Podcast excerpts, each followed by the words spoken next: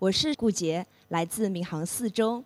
今天我演讲的主题是“新芽尽灿然”。我所说的新芽呀，指的是我所在班级新芽中队三十二位可爱的学生。在过去的四年里，我作为新芽中队的班主任，陪伴他们一同成长，经历中考。我们一起经历了成长的阵痛，遇见了更好的自己。我们一起追逐美丽的梦想，留下了令自己和身边人感动的日子。记忆要回到二零一三年的六月，那是初一下半学期，我的学生为数学韩老师献上了一场隆重的欢送会。他们在笑声中、歌声中，也在泪水中，向自己的老师表达了感恩之情，郑重地与敬爱的老师道别。那时恰巧我们数学韩老师将要退休，学生与韩老师相处了两年多的时间，彼此之间有着深厚的情感基础。对于韩老师即将要离开我们班级，他们纷纷流露出了不舍之情。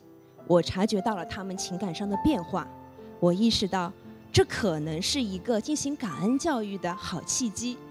于是我提议，同学们，咱们为韩老师举办一个欢送会吧。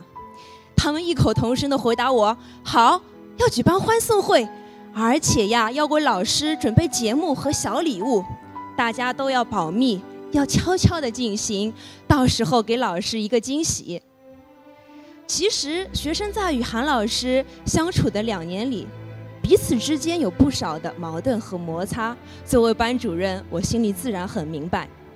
韩老师呀，是位非常有个性的教师，而我的学生，他们也是非常有个性的零零后。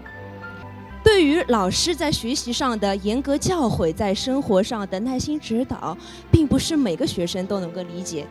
有时候受批评了，被责备了，心里有些埋怨和不理解，也是人之常情。我曾经在班级里开展过很多感恩教育活动。我收集准备了大量精美的和感恩有关的小故事，分享给我的学生。可是我发现，不管这个故事多么的精美感人，都无法真正触动学生的心弦。后来我意识到，想让学生感老师的教育之恩，就要利用好在生活当中的资源。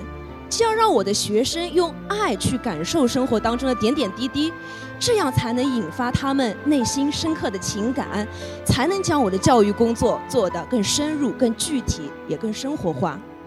于是我利用了一节班会课，我请学生回忆一下，在与韩老师相处的两年里，印象最深刻的一个眼神、一个动作、一句话。进一步引导他们去写一写你与韩老师相处中令你印象最深刻的一件事情。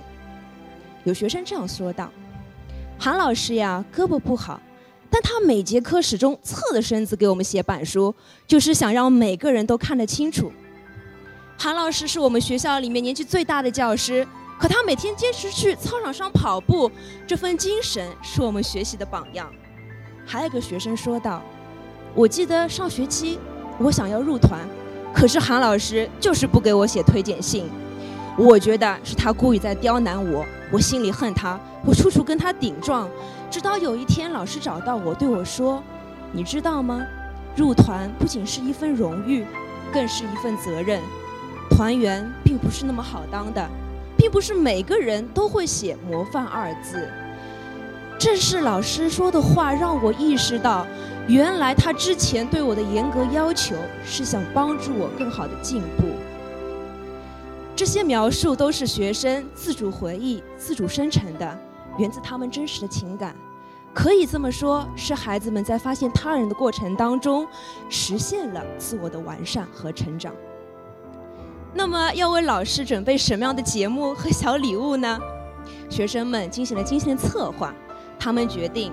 为老师写一首诗，唱一首歌，拍一张合照，每个人呀折一朵百合花，再给老师写一封信，请一个学生代表给老师献上一个大大的拥抱。就在事后，有一位学生单独来我办公室，主动向我提出，我能不能为韩老师制作一则数字故事？我说好呀。于是本次活动非常六加一爱的形式顺利拟定。在班委会成员的带领下面，学生们组成了一个韩老师欢送会筹备委员会，各个小部门呀紧锣密鼓地开展活动。小部门的负责人会定期向我进行汇报，有向我咨询，也有向我求助的。整个过程当中，学生们表现出了出色的组织沟通和策划能力，令我刮目相看。过程当中有太多太多的小细节想要和各位分享。我觉得最难的是什么？因为整个筹备过程，学生都是瞒着韩老师悄悄进行的，太不容易了。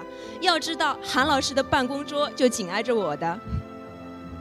六月六号当天，整个活动温馨感人，学生们展现出了他们最自然、最真实，也是最善良的一面。他们那份炙热的情感令在场所有人为之动容。就在今年五月中考前，我们呢再次邀请到了韩老师，请他回到班级里面与学生沟通交流，给孩子加油鼓劲。他们马上就要中考了。那是一个五月明媚的下午，比阳光更灿烂耀眼的是孩子脸上自信大方的笑容，比春风更和煦温暖的是老师眼神里流露出的对学生的爱。我想，正是这样一系列的丰富有意义的活动，给了我的学生发展提供了很好的机会和平台，他们感悟到了生活当中的美好，整个班级充满了爱和正能量。